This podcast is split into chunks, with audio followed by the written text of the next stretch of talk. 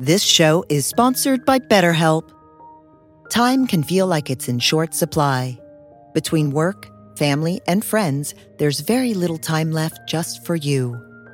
What would you do with an extra hour in your day? What's important to you? Therapy can help you find what matters to you so that you can do more of it. It's a great way to increase self awareness, build a greater sense of purpose, deal with overthinking, and more. If you're thinking of starting therapy, give BetterHelp a try. It's entirely online and designed to be convenient, flexible, and suited to your schedule.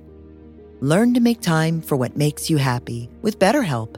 Visit betterhelp.com slash be here now today to get 10% off your first month.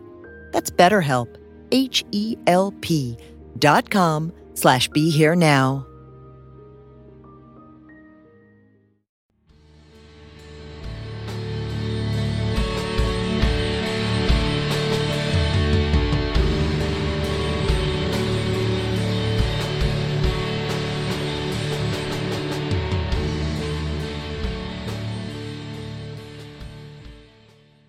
Hey everyone, this is Chris Grosso with the Indie Spirituals podcast on the MindPod Network.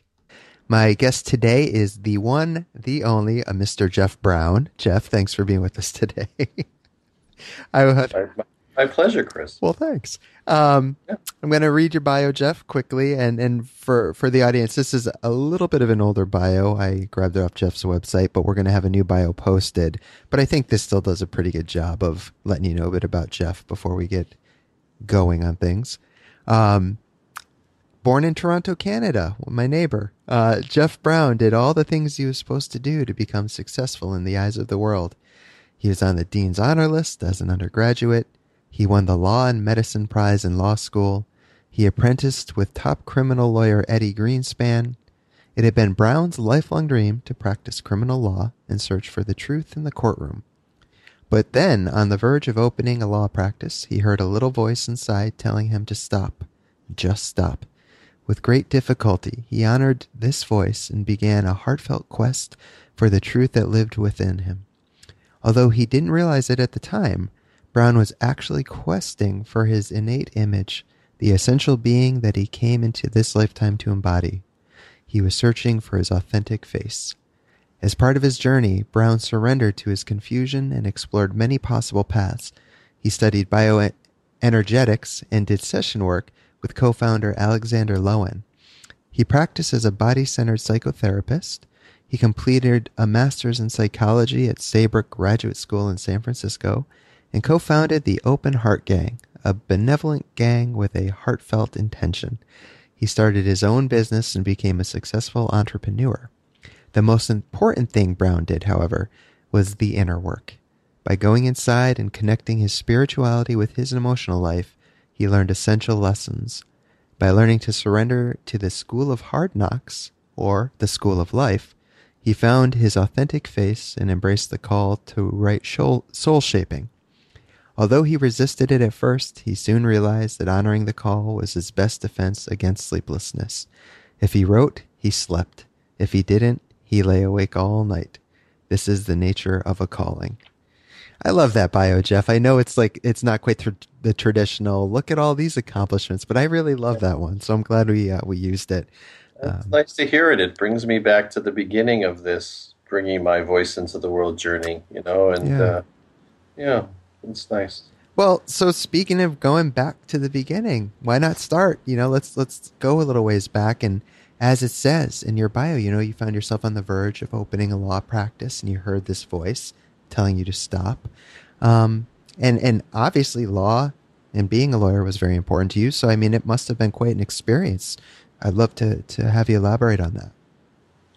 You know, I used to see in Canada there, there he just passed away last year, but Eddie Greenspan was kind of our famous televised uh, criminal trial lawyer, mm. kind of celebrity character. And I would see him on television as an adolescent, and I used to say, I know that man. I, I can feel that man. I'm going to work with that man one day. And I was a very pragmatic, feisty warrior kid. I, I was hard, certainly not esoteric, and um, but I felt it to be true. I really, I really got where he was moving from, and his focus on the presumption of innocence, or what I now call the presumption of essence, but really the same thing in many ways. And um, and then I just got to work trying to make it happen uh, so that I could apprentice or article with him. I went to law school, University of Toronto, and and you know throughout that process, I mean, it wasn't like I was in law school um, I, I, knew that I had to work in trial law, but I didn't care for law school. And while I would be in law school writing in class, I would find myself drifting and writing on the sidebar of my uh, notebook, You are not who you appear to be. You are not who you appear to be. So I was always aware, holding some witness observer consciousness, even from an early age, that there was this adaptation or disguise, and then there was this other being living inside of me. Mm-hmm. Um, and trial law was complicated because it really was true to path and at the same time not the ultimate path. So much more complicated. It wasn't just a guy who didn't belong in law. It was a guy who knew he had to do some work and knew he had to work with Eddie. So then eventually, through all kinds of crazy serendipitous circumstances, I ended up with him. We did a very major murder trial in, in Canada in Brampton for eight months that I basically directed cross, wrote jury address. I was completely lost in it and felt completely at home in the courtroom. It was like I had been there forever, was destined to be there forever. Would walk down the hallway with Eddie, and it was like it was like encoded in me that this moment in time was like a deja vu, and it was like what deja vu was for me was some uh, way of telling me that I had walked into the path that I was here to walk. It was so absolutely right. And then after the trial, we won the trial, and summer was off, and I had to come back and bar admission course. This part of me inside kept saying, and I had named her Little Missy because I had identified my habitual consciousness as a warrior consciousness, the warrior, and I called this part of me Little Missy. Uh, the the warrior patronized that part of me, that esoteric part of me, in that way. And Little Missy's just chirped up during bar admission course and said, "You're not doing this." Mm. And uh, and I had a spiritual emergency. I couldn't sleep. I was agitated. I was frustrated, like I was about to walk down the false a false path, and I was going to stay in that path with my workaholic nature for 40 years and then drop dead in a courtroom. That was really my vision of what was going to happen to me. And uh, a number of guys, we were gathering together to sign a lease for an office, other people who were graduating from the course. And I was primed and ready to go. I had Eddie's support. I had had an amazing experience. I was not afraid of any of it. And this little voice just said no. Um, and then I just sat in those feelings, and the voice was not clear as to what direction I was here to walk, but was very clear that that path was over for me. That kind of warrior, habitual warrior consciousness was not the direction to take in this lifetime. And then by the time I was called to the bar three or four months later, after intense disarray in my inner world, I was called, I went through the process, and then I just decided just not to sign the office lease, and um, and just lay there for a long time, learning how to feel what lived below my habitual warrior consciousness, and cried. Used to go to the courtroom and sit there. I was so attached to it, and thought maybe I'd find my answer there, and I would sit in the back of the courtroom and I would cry. I was just uh, I was just allowing myself to feel into who really lived below that path, and and then just went on a 15 or something year long journey to figure out where I was supposed to walk in this lifetime. I had had visions of myself as a writer. I had had visions of myself studying Maslow's humanistic psychology model in my adolescence. Yeah. And I always said, I'm going to do law and then psych and then I'm going to write. And it turns out that I was connected to some sacred purpose or soul scriptures or James Hillman's term, the innate image from an early age. And it was just a question of taking it seriously enough to walk towards it. Wow. I, and I, I deeply honor that you uh, you honored that calling. You know, that's no small thing. I, you know, people struggle their whole lives to uh, to become lawyers and and yeah. and to to be there and have it laid out before you. Um, it was the hardest thing I ever did, Chris. I, yeah. I uh, and I didn't. I had no template for this. I mean, nobody knew the difference between a survivalist path or an authentic path. There was no language for this. I didn't know a single person who ever thought about this. Yeah. I didn't even bring this into my therapy. It was such a private process, and wow. and I loved trial law. I loved it. I had so many visions of possibility for what I was going to do in a courtroom. Now there's the Jian Ghomeshi case, and Marie Henein is the lawyer, and she yes. was with Eddie's office, and and I I'm so agitated by this case and how I want to approached the case and how I would have even prosecuted this case. So this call is still alive in me. It's just some other thing was slightly more pressing on the right. path. And um, yeah. Well, so okay, so as you're you're learning to feel your feelings and and you know kind of connect with that deeper part of yourself, walk me through that a little bit because that that's the beginning, so to speak, of you, you said about a 15 year journey. Um, so let's talk a little bit about that journey and dare we say process of awakening or, you know, insert whatever spiritual lingo you would like. But let, us talk a little bit about that part of your journey. Um, you know, I think that uh, at the beginning, I saw uh, my emotional process and my whatever my calling was and whatever spirituality was as completely distinct from each other. Okay. I was a dude who was going to find his path, and or I was going to go do my therapeutic work, or I was going to have some kind of a spiritual experience with Jack Kornfield or Stan Grof or whatever it was that I was some version of non-duality or whatever that was. Right. And really, most of it began with just doing emotional clearing work. Mm-hmm. Um, and eventually, I realized in that process that that clearing work both created space inside for my path to reveal itself. Now there was room to see it um, but also, what I came to realize, and this was the bridge to spirituality, was that that to the extent that I could mature in my emotional field, I felt like I matured in my capacity to hold the space for for a spiritual experience and continue to walk into one experience after another where the most profound spiritual transformation happened in the working through of my debris issues and emotional patterns from early life. And so I spent a lot of time in that process, um, and then a lot of time in the career exploration process. And then, really, ultimately, there was a, a heartbreak experience that my book, uh, An Uncommon Bond, was really inspired by. Uh, with a, a, particular woman that I met in 1998, and somehow that experience, uh, profoundly um, heartbreaking experience, somehow seemed to bring all of these threads together. Um, because in the heart of that heartbreak and in the heart of the decision as to whether I was going to go back to an armored warrior consciousness or whether I was going to allow myself to love that experience forward um, somehow, some way, um, I both found and stumbled upon my calling to write and had now the preparation and readiness to actually actualize it. Um, and came into the most profound experience of spirituality in that experience.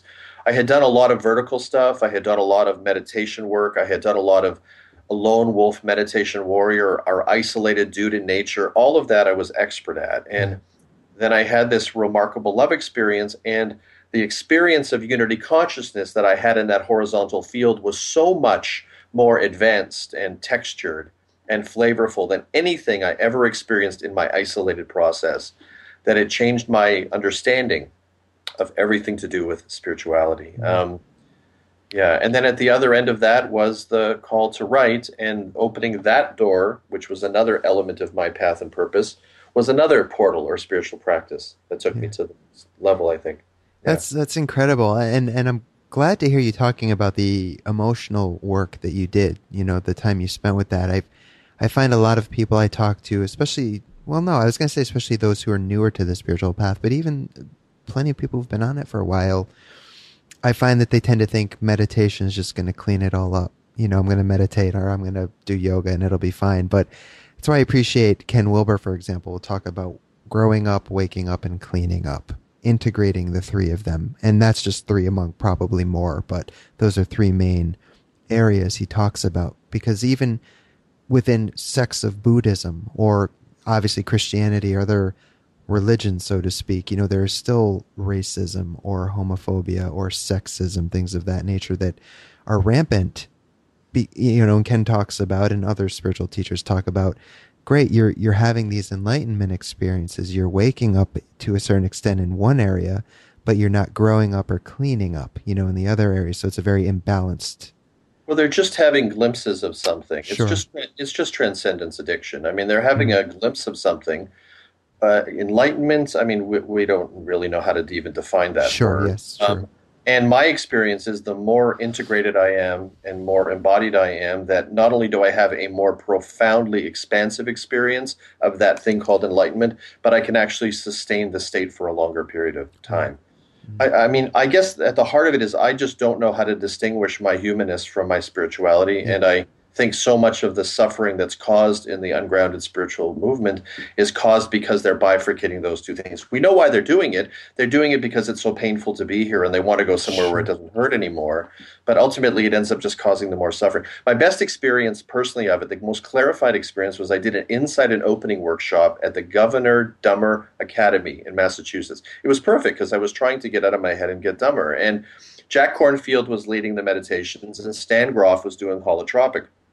So I'd go and sit with Jack and look around at all these caffeinated Western people, Western culture, agitated, looking around, trying to breathe and be mindful. And and then uh, and I sat in that and felt angry and annoyed, and I was completely in touch with what was in my body, and it wasn't working for me. And then Stan had us do holotropic, and by the second holotropic, I had they were all lying on my back, the two assistants. I was throwing my mother off my back.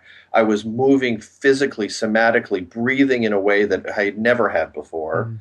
And at the end of it, I went and sat outside in front of this field of bulrushes like I was sitting on a cushion, and I felt naturally meditative. Um, I didn't have a monkey mind. I felt open in my heart. My mind had calmed.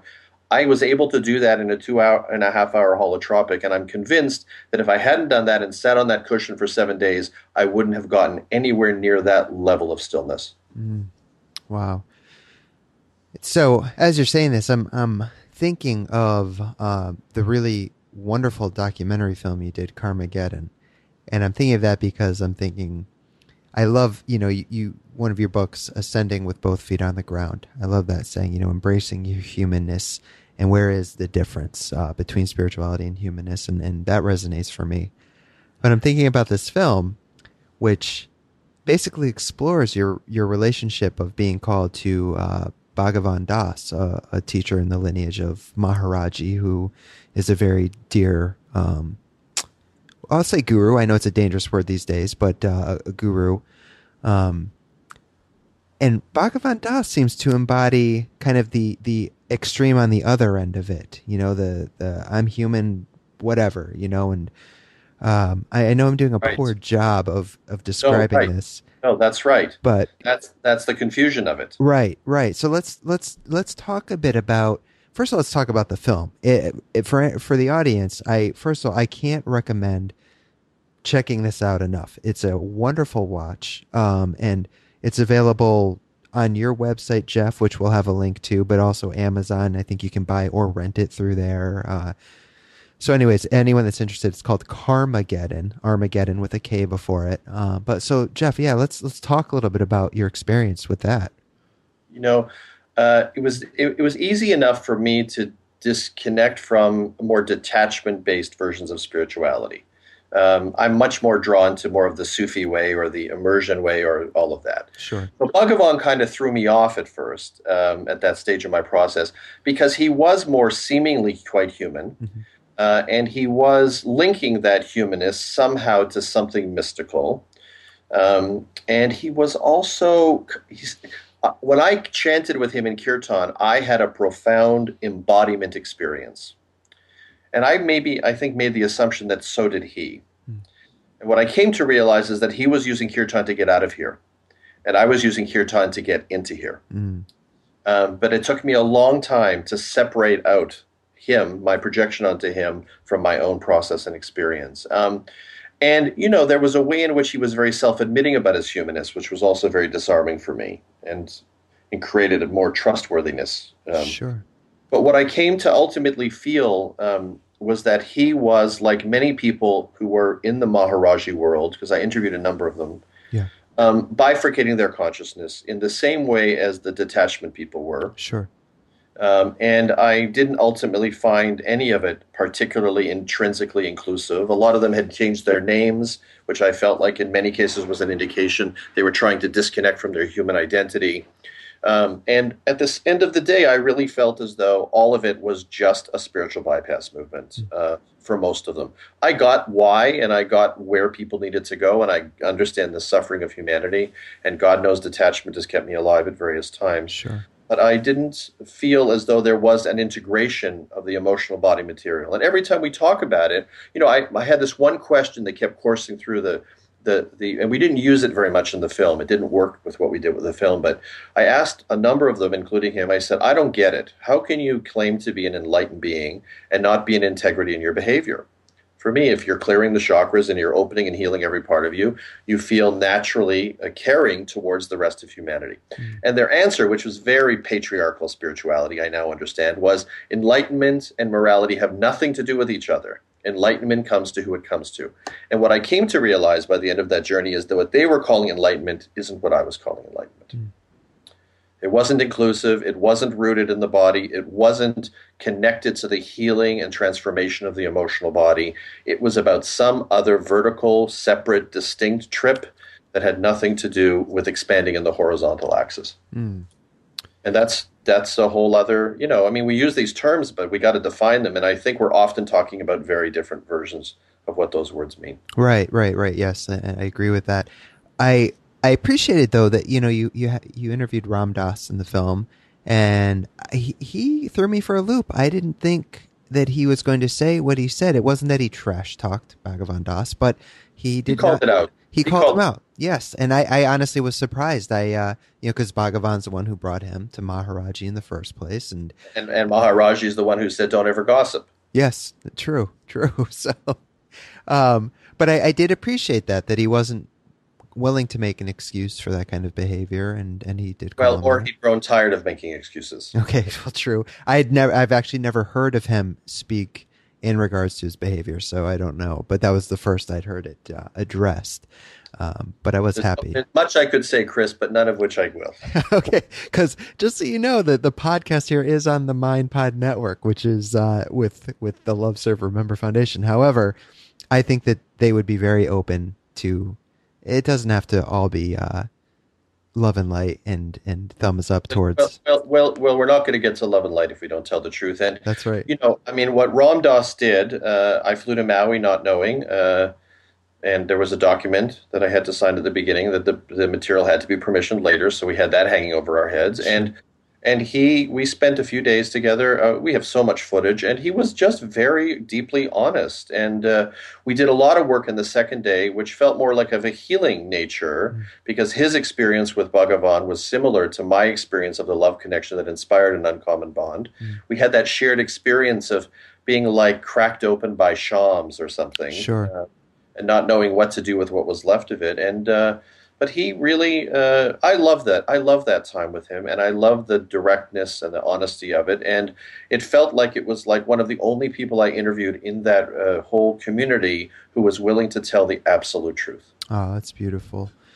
And I know otherwise, though, in the film itself, I mean, it was a very trying time for you. Uh, you know, I'm thinking of the the uh, cathartic baseball bat scene where you were just letting out all your frustration on a picture of Bhagavan, and uh, I mean, it really doesn't shine a, a, positive light on him. I don't want to make this a, a, trash talking thing about him, but that is a big part of your journey, um, you know, as documented. So, it's the film's been out for when did it come out? Twenty 10, 20. It went to festival in 12 or 13. Okay. Not that long ago. Maybe it went to festival sure. in 12. Okay. Yeah. So yeah. it's been it's been some years. Do you know if Bhagavan has seen it, or have you had any communication with him since?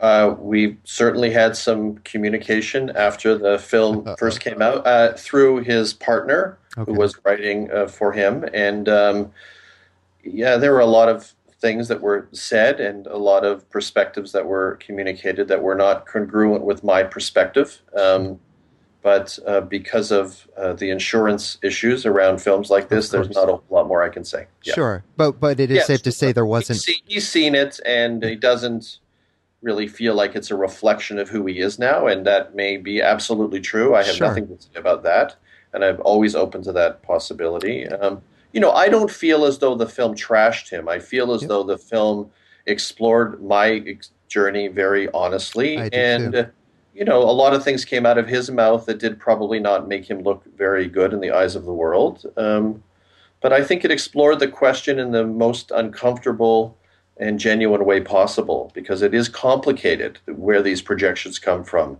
and why we choose who we choose. And ultimately, the question I ask in the film, I think, is the right one, which is like, forget Bhagavan for a minute or forget whoever it is for a minute.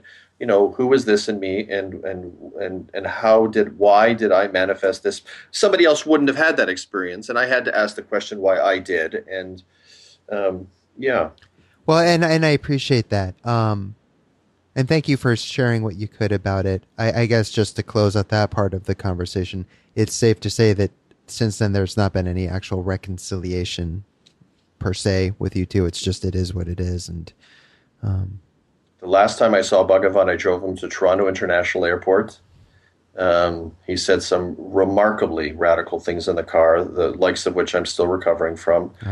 Uh, I brought him into the airport with his bags. I remember this moment very well because Margaret Atwood was standing in the airport. It was me and Bhagavan Das and Margaret Atwood, the famous Canadian writer. Yeah. And I thought, wow, this is an archetypal moment. Um, and then um, I gave him, I think, a hundred bucks for his bags to fly off, and he flew off to Pennsylvania and and that was that. We haven't had any direct contact since, other than that series of emails. Gotcha. Well, I am glad that uh, towards the end, it, it shared. Uh, you shared how kind of brought you back to your father, and uh, and you had a bit of what seemed from the film some healing in that area. So, um, you know. shitty experiences on the spiritual path, but what we do with them and what they teach us. So I, I was really happy to see that that, you know, that that happened for you. So it, it was an essential uh, experience on my clarification of what spirituality means mm. process. It was absolutely uncomfortable. So what? I mean, I right. can handle discomfort. Yeah. I'm quite used to it. You are. We know about this is what it is to transform in yeah. a real way. And nothing has shed a, a more clarified light on what it means to be spiritual and what it means to be a bypasser than really that experience. So yeah. I'm I'm truly I'm grateful for it, and and I had fun with him. You know, Bhagavan's a character in a lot of different directions.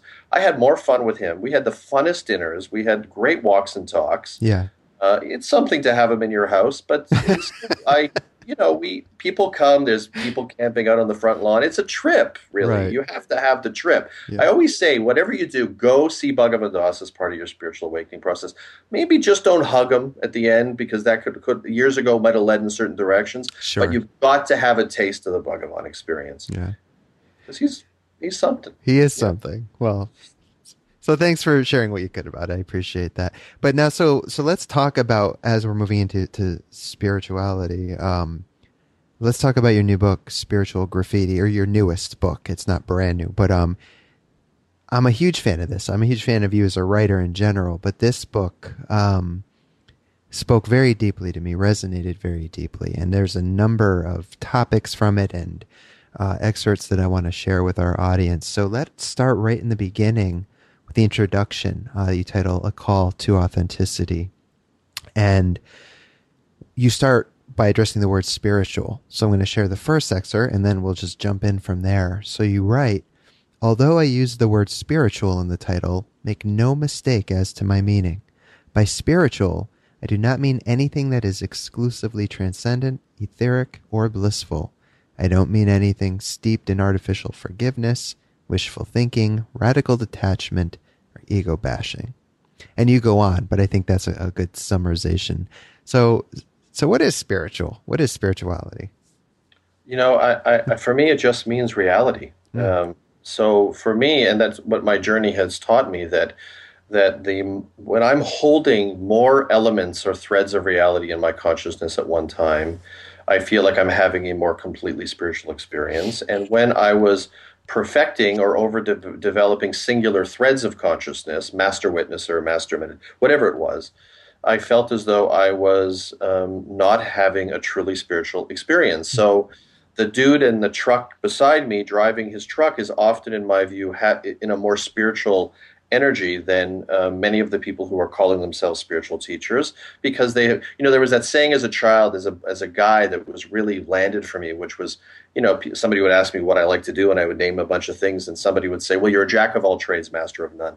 And I remember feeling so um, annoyed by that because I felt like oh god I got to be a master at something. I, I'm a man. I've got to be a master of something And every time I would master something, whatever it was, I felt as though I was splitting off from an inclusive experience of the everything else. Um, so for me, spirituality just means reality. Um, mm and so you know yeah. And and you know so and I, I get that teachers perfect threads and i get that they're travel agents for the particular trip that may or may not work for them. And i get that we sit before them because we need a little taste of that thread. Sure. But then i also understand we have to step back from that at some point and reclaim everything else that's been lost. Right. And so you're talking about spiritual teachers and, and not just teachers but practitioners too of course that yeah, um in a way have, have lost touch maybe with um the wholeness of the ex- yeah. uh, human experience. Yeah, I think that's a perfect way of summarizing it, and and that leads into another section, uh, and I believe this again was from the introduction, and I really love this. You call it the New Cage movement, a play on words of the New Age movement, of course. Um, and another excerpt to elaborate a bit on that was you write, "What I once honored as a New Age for humanity, I now refer to as the New Cage movement." As I witness seekers fleeing their humanness and opportunities for deeper transformation in droves. I use this term to describe the ungrounded, dangerous, and simplistic elements of the New Age movement.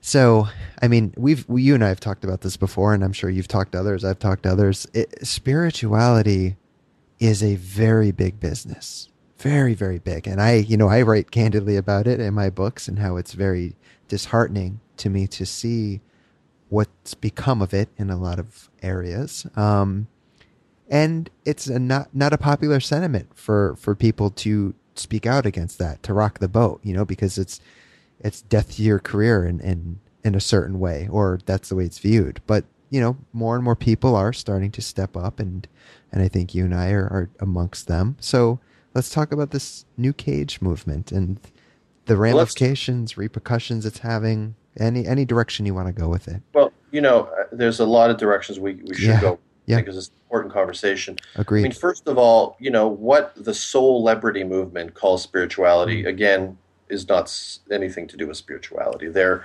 just selling um, band aids and bubblegum to people who are often deep and serious trauma survivors. Sure. Um, this is no game. It's obviously big business.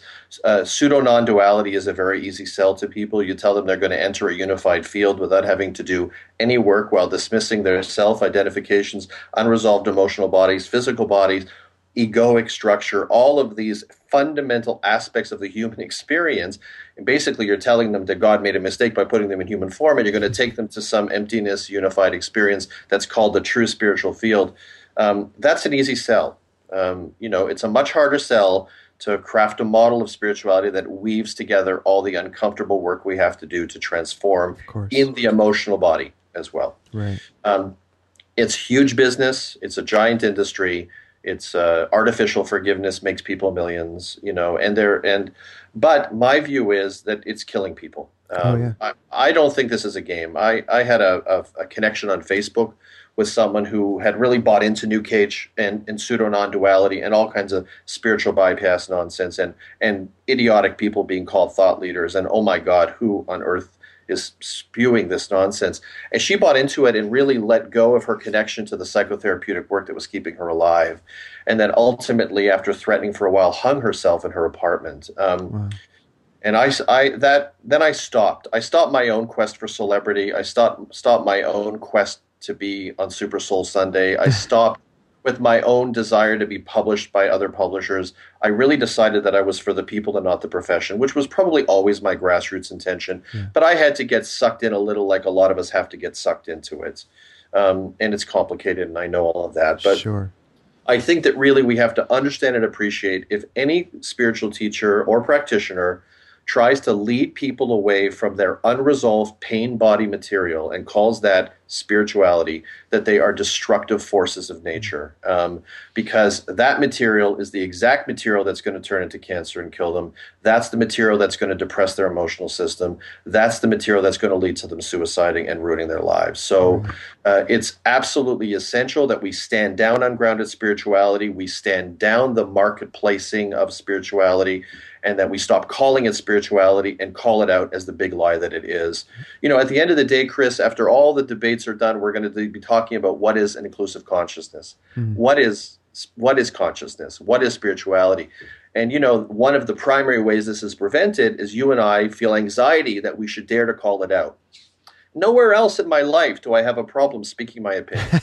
but somehow in the spiritual field, if I say he's a liar, he's disembodied, he's dissociative, but he's pretending he's enlightened, all of a sudden everybody's afraid their career is ruined. Nobody's going to buy their books anymore. Nobody's right. going to publish them anymore. I don't think so. I think we have to just give up on that, let go of that. And my experience was my fan page was I was around 30,000 people in March of 2013 because I was being careful. Then that woman killed herself, and I just started to call out the New Cage movement, and my page has grown 100,000 people a year since. And that's because humanity is so tired of these bullshit versions of spirituality that are not leading them in any direction that heals them, transforms them. That, you know, the law of attraction nonsense, all other, so many versions of pseudo non duality. And really, if we're going to serve humanity, if you're in it for egoic or financial concerns, go play the stupid industry game. But if you're in it because you have a sacred purpose to bring this offering to the world and expressing it brings you into being and helps humanity, you have to really constantly come back to the question of what am I really saying it? Why am I saying it? And where is this landing for day to day people who are driving in their car listening to an audio tape? Is this serving them moving forward? Yeah. Um, and then if you ask that question, you really got to stop presenting superficial versions of spirituality. Mm. Well, thank you for stepping up and saying what you're saying. Um, I you. thank you for doing the same. Yeah, yeah. I mean, I fortunately have not had anyone who took their life um, as a result of stepping, you know, into the New Cage movement. I've known many people that have died uh, as a result of addictions and other various causes, and that's heartbreaking, of course. Um, Uh, but I share that because for me, finding what I would consider a pretty honest, authentic spiritual path, one that does the emotional work, that really does the uncomfortable, dirty, you know, c- the cleanup that we don't want to do because it's not pleasant. That is what has saved my life. And it's not that my life has become perfect by any means because I right. still fall and I am human, you know, I, I, but I've learned through these various traditions and practices and whatnot to pick myself back up, to clean up the areas that we're hiding, you know, and then that will spill out in all of their ugliness. But I have a way of living a, a little more skillfully today than I did several years ago, where I was just drinking it away and using drugs to mask all of it. Um, and so for me, spirituality is a very sacred, not to you know be cliche, but it is a very sacred thing to me. And when I see the business end of it, which you know the marketing and it's very tough for me. You know, it's it's a good practice to have peace and compassion in your hearts for others, and and uh, if, if it's organic, it's fantastic. If it's yes, if it's organic, right, not forced. Like I know you talk about forced forgiveness, but it, it is hard when I see what's happening today. You know, to something that is so dear to my heart, and not just today because this has been going on for for many years now. Um, but I speak. I, have spoken at some bigger conferences, which still baffles me. Um, because I, you know, I say what I say. I'm grateful for the opportunity. I always give 110%. But what's rubbed me the wrong way is a lot of the time when I am backstage or, you know, with some of the other big presenters, overhearing some of the conversations, you know, and they're not talking about what I wish I had heard them talking about, but rather book sales or how much I'm getting paid for this or marketing plans. And it's like, ah. Uh, you know, Chris, for me, I, I, and I, have had a number of ridiculous experiences with well-known people in the field, yeah. and I'm sure you have as well. And it really comes down to, for me, as to what's motivating somebody to do this work. Sure. If, if, you're doing it for financial or egoic reasons, it's a business, mm-hmm. and that doesn't mean you don't have something to offer as part of your business structure, but it means you're not really going to be caring that much about your impact on humanity. And if you're motivated by what I call sacred purpose, a deep and true calling that just won't stop until you honor it, you're probably not, you may get hooked in a little bit, but you're probably going to be asking a different question, which is, is my message true and how have I benefited humanity? Mm-hmm. And, you know, to me, it's just moving in the direction of benevolence in our relationship to money, which I think is the next step for humanity. Um, but, you know, I, I think my feeling is I'd like to avoid most of that and just keep going back to the people. I Yes. care about the people, and I don't care that much about the profession, except those members of the profession that I feel are acting in integrity. And in my experience, that's somewhere between three and five percent of them. Wow. Yeah. And I, I Those are my not- numbers. Those are my numbers. They may not be your numbers. Right? No, I was going to say, I, you know, I, I wouldn't for a second start to disagree with that. Uh, it is a, a rarer uh, thing to find authenticity. And I, I, I know neither one of us, just to be clear, are trying to speak out like we're better than anyone else. Uh, and I, I just want to be clear that that's not the case. But sometimes you have to call a spade a spade, you know, and, and I think that's what's I don't know about better. I don't. I mean, I, I don't. Uh, I, I've struggled with these questions, and I, I don't feel like some perfected, realized master of Right. anything. I don't even believe they exist. Um, Sure.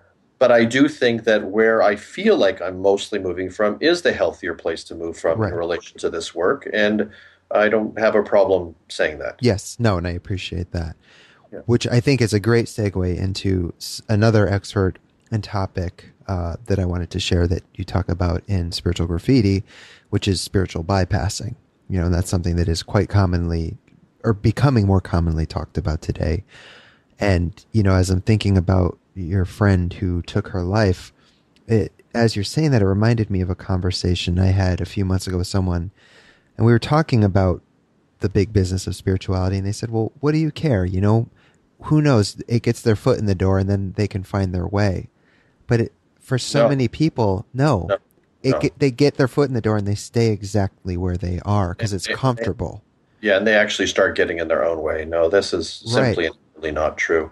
I mean, I mean, at this stage of human development, you know, it's all most people that I know can do to manage and name their own material. They can be easily misled, easily hooked into the wrong in the wrong direction, right, easily sold a karmic bill of goods, and they will buy it in the desperate hope that they can find some relief for their suffering. So uh, I don't believe that the seeker is the only one responsible on the path. I believe the practitioner and the teacher is deeply responsible and holds a, a very profound responsibility and needs to be accountable on every single level. And Ram Dass said that in the film. He said, You have to be able to justify your actions on every plane of awareness. And I think that's one of the most important things I've ever heard in the spiritual world. You have to be able to justify yourself on every plane of awareness. Yeah. And uh, yeah, yeah, I appreciate that. Um, because people are dying. And uh, Absolutely. And, and as Andrew Harvey says, the world is burning. This is no game. Yeah, yeah. So, well, an excerpt, another excerpt that uh, that I wanted to share while we're you know talking about spiritual bypassing. Uh, is you write the real dawning of a new age for humanity requires that we let go of the ungrounded notion that real spirituality exists independent of our human experience. This is the big lie perpetuated by masters of self avoidance masquerading as enlightened masters. Yes, we are spiritual beings having a human experience, but we are also human beings having a human experience. They are one and the same. So I know we've already talked a bit about this. Um, so let's say then, how, for for the audience, what are ways to recognize that we might be spiritual bypassing, and how do we get out of that? Um, w- there's so many ways. We one may be that we are convinced that we're in a spiritual field that's resolved and worked through and even enlightened, and yet we're continually acting out in our uh, day-to-day lives emotionally. Um, uh, we're appearing to be one thing before our students, and we're completely insane in our relationship life. Just simply put. Yes. Yeah. We have hidden addictions while we're letting the world know that we've reached the stage where we're far beyond that. I mean, this is, I encountered that many times in my 30s with people in the spiritual world. yeah. Um, you know, so for me, the information always comes from my emotional body on the simplest level. Um, and uh, yeah, Yeah. Yeah. Well, yeah, I, I, I think that's well said. Um, there's just no integration. And uh, if there's no integration, then something's not the truth. Um, Right. And, you know, the more work I do in that terrain, the more I find myself able to find congruency between those two ways of being. Let me go back. You said, you read my quote, you, you, the one word was wrong. You said, uh, we're spiritual beings having human experience, and we're human beings having a spiritual experience. You said human and human. I just want to say that. Oh, I apologize. But all I'm saying is, I mean, I just don't really understand the difference between the two. Okay. Um, and I'm, I'm curious with you because you've been around this for so long. Is there some way in which you do see a difference between the two that, that I maybe am not seeing? Between the spiritual experience as a human, human experience, uh, no. you know. So for me, no. What what what I have come to at least today as far as my own experience of spirituality is what I really appreciate how Matthew Fox will talk about panentheism, that of being the divine in all things and all things in the divine.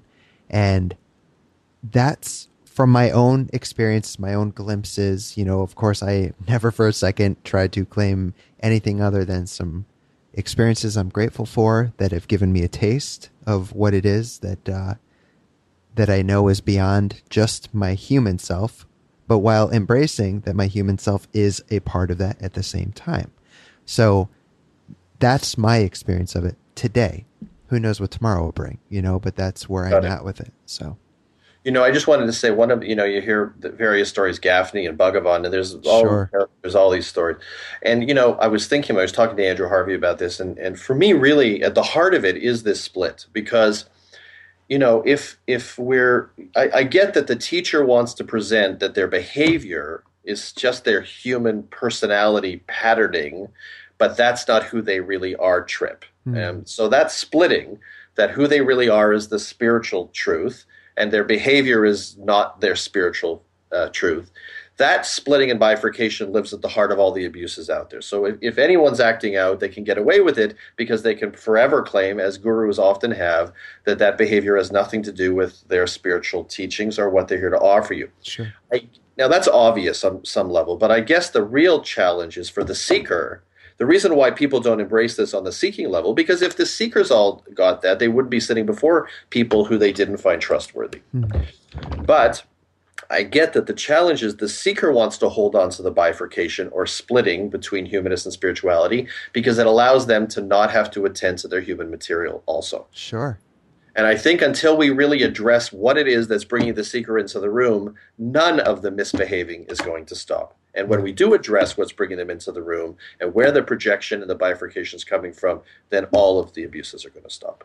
Yeah. And like you said, going back to doing the work the emotional work, the healing work, the cleaning up work that we need to do. And if you're in the role of a teacher, being transparent in that role, you know, uh, instead of showing one thing and being another, which you already said, you know, saying I've got it this healed or this figured out. However, no, you don't behind closed doors. No, you don't.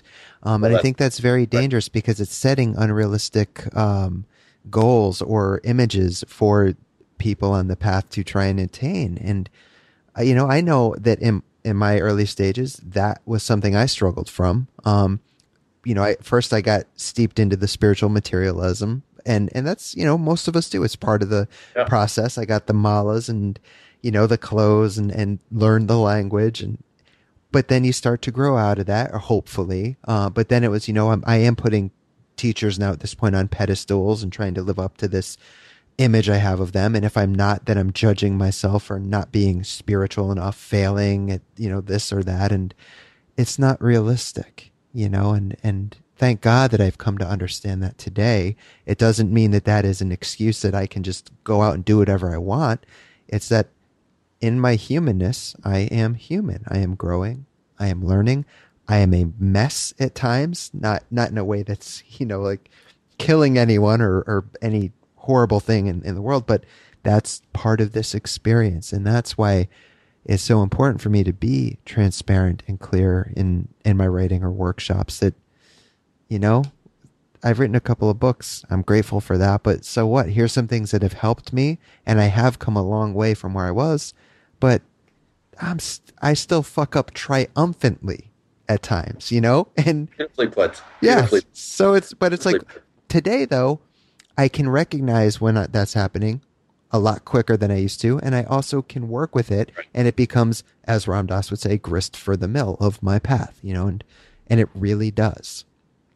Well, I mean, it's true, but you know, Ram Dass and I have had conversations where working through the emotional body, my focus on that as part of what is intrinsic to spiritual transformation he referred to as neurotic. Mm. He said, Better you have a car accident or a stroke. And I said, Why don't you work your mother material? it's not that complicated. Yeah. Why do you have to have that happen to you? Yeah. You've already got enough material to work with. You know, I mean, I think that the clearing piece is important, but I, I don't want to give the impression for listeners that are really starting on the journey that, that you're clearing the emotional material in order to get to the spiritual experience for me, the clearing and transformation of the emotional material is what grew me in the direction of being able to hold a spiritual container. Right. So for me, the maturation in the emotional material and the maturation in the spiritual field were synonymous, essentially.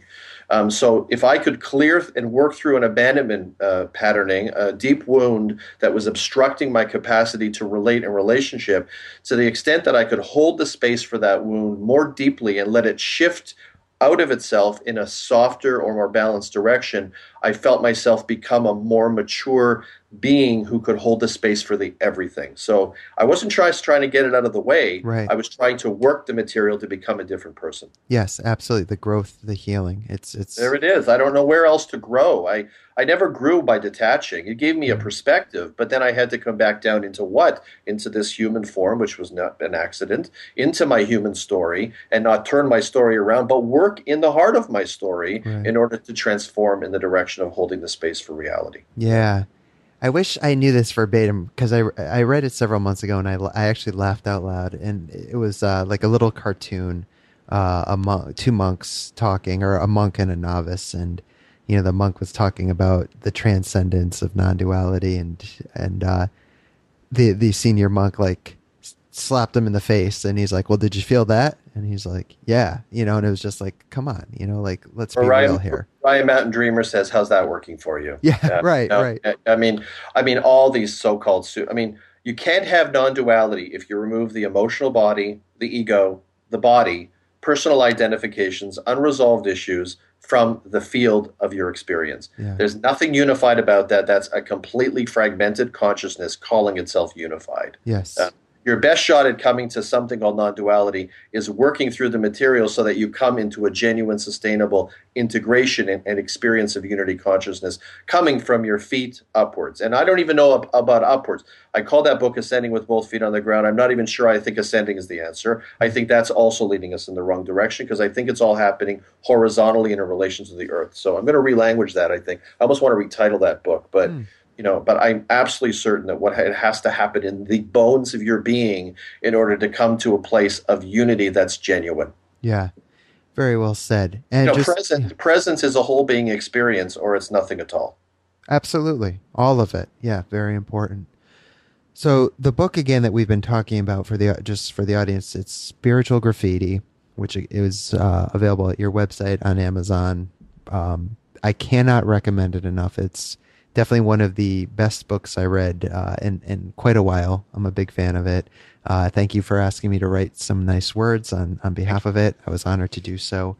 Um, one thing I wanted to make sure we talked about. We have about ten minutes or so left here. Was your you so we talked a little bit about how you're done playing the game and and you know trying to make a name and and this and that and I very much respect that you really embody what you say, though. I mean, it's easy to talk the talk, but you really sincerely walk the walk.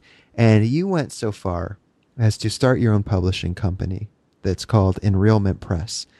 And I can't tell you how deeply I really honestly respect that. I mean, that, that takes balls. I know that you, um, had talked with other publishers, well known and respected publishers about putting your work out, but that's the integrity, you know, that you have is that with that option there, no, you're going to start your own thing and move from there. So I would love to talk a bit about before we wrap up Enrealment Press and yeah. I mean, I had to make the decision in the beginning. I wrote Soulshaping and I knew nothing about publishing. And I sent it to Namaste, who had formed uh, to publish Eckhart's book, Power of Now. Right. They cut it in half and sent me back an offer. And I spent the summer deciding not to take the offer because I didn't like the word limitations in the contract. Mm-hmm. And I mean, when I decided to leave law, I already made the decision to not leave the game and the economic benefit of the game. I'd already gone through this process sure. internally. So, uh, and then I self published the book and had it sold on the streets by a homeless guy. And then I brought it into the world with North Atlantic. And North Atlantic was a fine experience in many ways, but really for me, it just stopped making sense. I don't like chasing the system. I don't like chasing publishers. I don't like the way a lot of the industry was set up, you know, in the traditional way it's been set up, where they're always being chased and they're always in position of power. And this is my calling. And you know, if the people don't want to buy my calling, they're not going to buy my calling. But I'm not going to grovel before an industry to bring my work to the world. Um, and now, because of social media and Amazon and all kinds of things, you don't need to. You can go build a following, and if the people like you, they'll buy your work, and they don't care who published your work on Amazon. They're just right. going to buy your work, and and you'll make an amount of money that's congruent with what you, the effort you've put into it, which for a lot of us is. And you have, more importantly for me, the literary freedom to do things on your own terms. Yeah. Um, and I was an entrepreneur for years. I ran a window company, and so I I like publishing. I I, I find it fun and to create my own work. We I've got two beautiful books, Edge of Wonder and my partner Susan's poetry, Hope is a Traveler. We just signed a deal with Andrew Harvey to bring one of his books into the world, and uh, I find it exciting. And as long as I stay consistent with the enrealment principles, which I'm determined to, um, it's just a fun way to bring my work into the world and to not have to delay on it. So if I like, I wrote an uncommon bond, and we felt it was pretty much finished in April or March. So I could then get it into the system immediately rather than waiting 12 to 18 months. Right. And it, because I believe that book has been helping a lot of people and that I believed it would help a lot of people, I didn't feel I had a right to wait on anybody. Um, yeah. Just get it into the world as reasonably quickly as possible. Yeah. Yeah, I love that. And, and that was something I didn't realize, you know, when I stepped into my first book, the 12 to 18 month window, as most new authors that I talk to that go the traditional route yeah. don't. Um, so that's great that you didn't do that. And often people will ask me, you know, which way should I go, traditional or self? And honestly, it, it depends on what you're looking to do. But I often will tell, yeah. suggest people go self, you know, go self. But you're, as you mentioned, you started out with your own books, but now you're publishing a few other people. Yeah. So for the audience, if there are any authors or writers out there, yeah. do you you accept um, yeah. submissions? We look, at, we look at anything. Absolutely, we look at anything. Great. And, and there's a, a, little philosophy there that they want to make sure they're. I'm not going to publish any bypass manuals. Of obviously. course. Yeah. Yeah. So it has to be integrated and inclusive and heart centered and grounded and all the rest of that. And and we're then we're absolutely delighted to look. At I have New Leaf is my distributor in the U.S. We've just signed a, a, secondary deal to have distribution in Europe and Scandinavia and other areas, and you know we're we're continuing to expand readily. And I because of my Facebook following, I mean, people need to understand the nature of publishing. Nowadays, there are advantages to getting into the system. I needed to get into the system with with Soulshaping, uh, but you know, a lot of times publishers, after printing the book, don't do a lot. Right. Yeah. And they send you a little note that says, "Build your social media following and promote the book for us." Now, I get why they're doing it. They they feel they can't afford to put money into advertising. But I spent about 15 grand on a publicist for Soulshaping, and my first royalty check was like a grand or two. So I learned my lesson pretty quickly. Um, and if I'd owned the rights to that book, those sales would have led to my covering the cost of that publicist. Mm. Um, so you know, you you yeah. You, you got to be sensible about it and and if at some point when i saw my following growing it was like why am i going into the system? I've already put all this work into building my support base. They're supporting me with my work. They're buying my books and downloads. And so let's just do it all that way and it mm-hmm. is the new paradigm and it makes you wonder what's going to happen to traditional publishing yeah. over time because ultimately if they keep saying you're going to publish the book for us by building a social media following people are all going to ask the question well what do i need you for right yeah. Very good question to be asked. I mean, sure, your book gets into some bookstores, but you know, in the new bookstore world, if it doesn't sell within three or four weeks, it gets sent back anyway. So right. the ego wants to be in the bookstore, but I'm more interested in selling my product yeah. and getting it to more people. And uh, I've learned that you can. There's a lot of ways to do that now. Yeah, absolutely. Well, so what? Uh, what's the website that people can go to to check out Enrealment Press as well as your own website, or are they interlinked? No, yeah, enrealment.com is the site. Uh, my primary website is soulshaping.com, and then I also have soulshapinginstitute.com for some of my coursework. Wonderful. Which yes, you you offer courses. I know we didn't really have a chance to get into that, but um, you know, I've had the privilege of looking through one, and it was uh, top notch, really wonderful material you offer. So, I mean, we've got like two minutes left. Is there? I mean, I know we covered a lot of ground, but is there anything in close that we didn't cover that you would like to address or leave people with?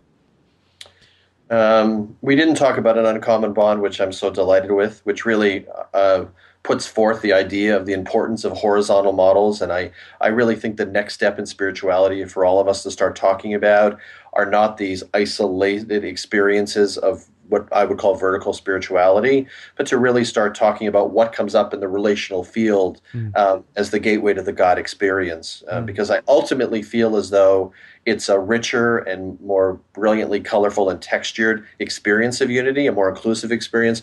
But I also feel like moving in that direction is ultimately the only thing that's going to save this planet. The, if we keep thinking that everything's going to happen alone on the cushion with me, dude, and God, I'm never going to really care about my effects on anything outside of myself. And, you know, it's the idea that we're not just here together to keep each other company, we're here together to show each other God. And I think we need to find a way to bring that into the development of spiritual models that are not just about, you know, I get Ken did great work and Wilber brought all of that stuff together, but a lot of those are just vertical isolationist models. And I'm really interested in the next step in developing horizontal frameworks.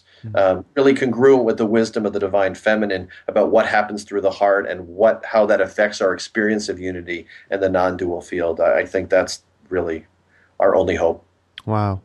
Well, thank you, Jeff, very much for your time. I really appreciate it. I, am very, uh, very grateful for what you're doing in the world, not just with your writing, but stepping up and, and doing what you're doing, saying what you're saying.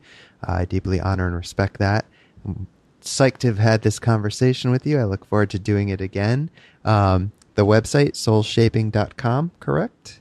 And you could find Jeff's books, the Karmageddon DVD. Um, they can also see your, your various courses that you have there, uh, a whole plethora of goodies. So please check that out. And we will have that website linked so you can just easily click on the link if you're watching or listening to this. Jeff, it's been a pleasure. Um, I thank you very much for your time. Thanks, Chris. I appreciate it.